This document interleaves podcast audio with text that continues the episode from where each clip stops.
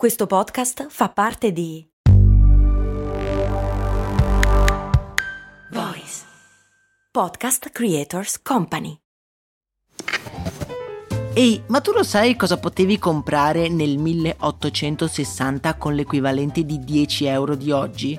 Beh, potevi comprare una casa e nel millenovecentocinquanta una piccola barca. Negli anni settanta, sempre con dieci euro, potevi comprarti un vestito elegante. E oggi, con dieci euro, cosa puoi comprare? Un chilo di pane, un kebab? Effettivamente non un granché, ma puoi comunque investirli per il tuo futuro. Come? Beh, su Scalable, un'app che ti mette a disposizione gli strumenti essenziali per costruire una cultura del risparmio. Ti consente di investire in modo flessibile in azioni, E T F e fondi, creando piani di accumulo automatici a partire da un solo euro. Quindi con dieci euro diciamo che siamo proprio alla grande.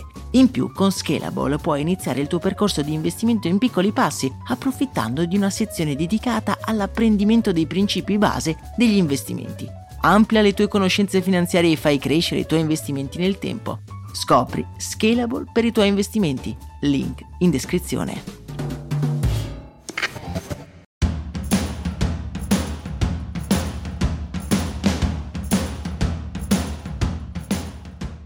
Bentornati su Brandy, amici ed amiche, io sono Max Corona e vi do il benvenuto in un nuovo episodio.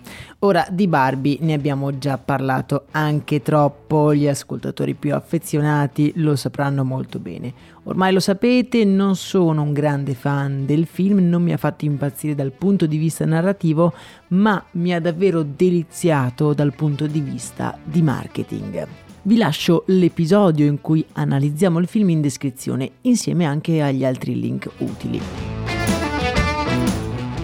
Comunque, oggi vorrei parlare sempre di Barbie, ma in modo più ampio, andando ad analizzare la strategia che Mattel, azienda che produce Barbie, sta attuando per dare nuova vita ai suoi giocattoli iconici. Barbie, il film, è stato un enorme spot per il prodotto più iconico dell'azienda, un'azienda che si è presa anche molto poco sul serio, inserendosi nella trama del film in modo abbastanza grottesco, ma secondo me è riuscito. Tra i giocattoli più famosi prodotti dalla Mattel troviamo uno, Pictionary, Magic Ball, le Hot Wheels, oppure il Trenino Thomas, e chi più ne ha più ne metta. I lungimiranti dirigenti Mattel, visto che Barbie il film è andato così bene, hanno pensato: ottimo, siccome non abbiamo solo Barbie da rilanciare, perché non facciamo un film per ognuno dei nostri giocattoli? Creiamo il Mattel Cinematic Universe.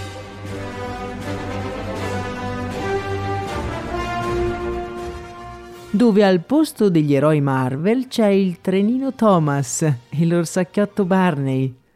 In programma, amici miei, ci sarebbero più di venti film.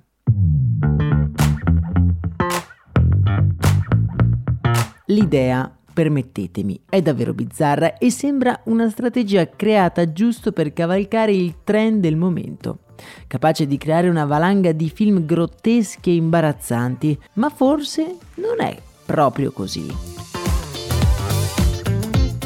La Mattel difficilmente, soprattutto negli ultimi anni, ha fatto scelte avventate. Evidentemente crede di poter fare una serie di film collegati tra loro e non solo trash. Ma tutto questo non vi ricorda qualcosa? Un universo di film in cui i giocattoli sono protagonisti di storie che si intrecciano tra loro. Praticamente Toy Story.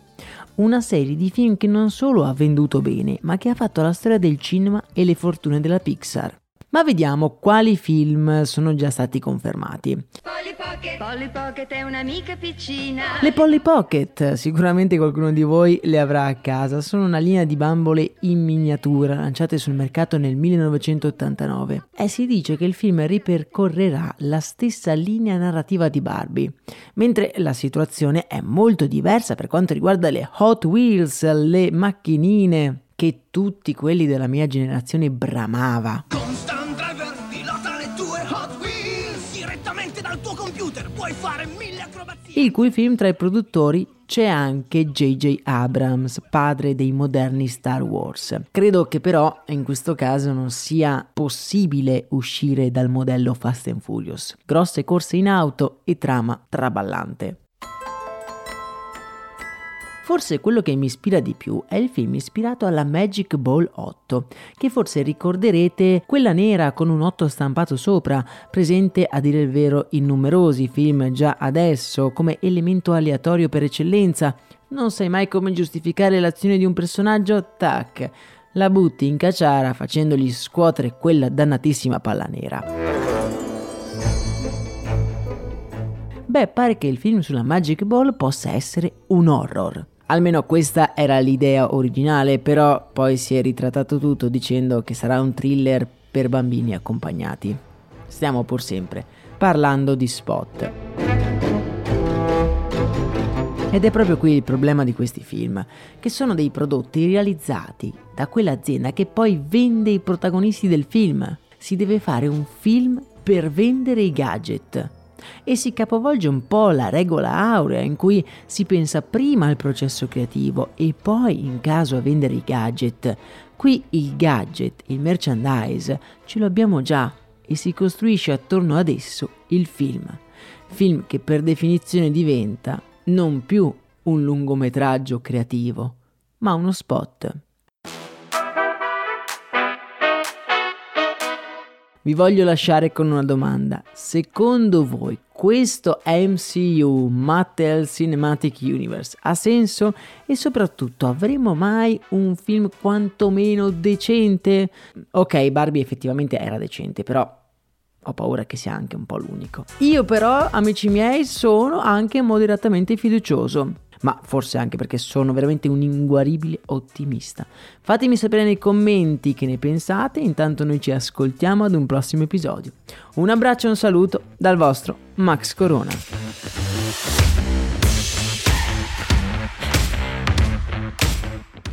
Vacanze in Sicilia o in Sardegna? Con i traghetti G N V porti tutto quello che vuoi, ti rilassi fino a destinazione e se prenoti entro il quattordici maggio, posto ponti a partire da trentatré euro. Non c'è modo migliore per andare in vacanza. Scopri i dettagli su g n v punto i t. Offerta valida sulle linee Napoli-Palermo e Genova-Olbia. diecimila posti disponibili.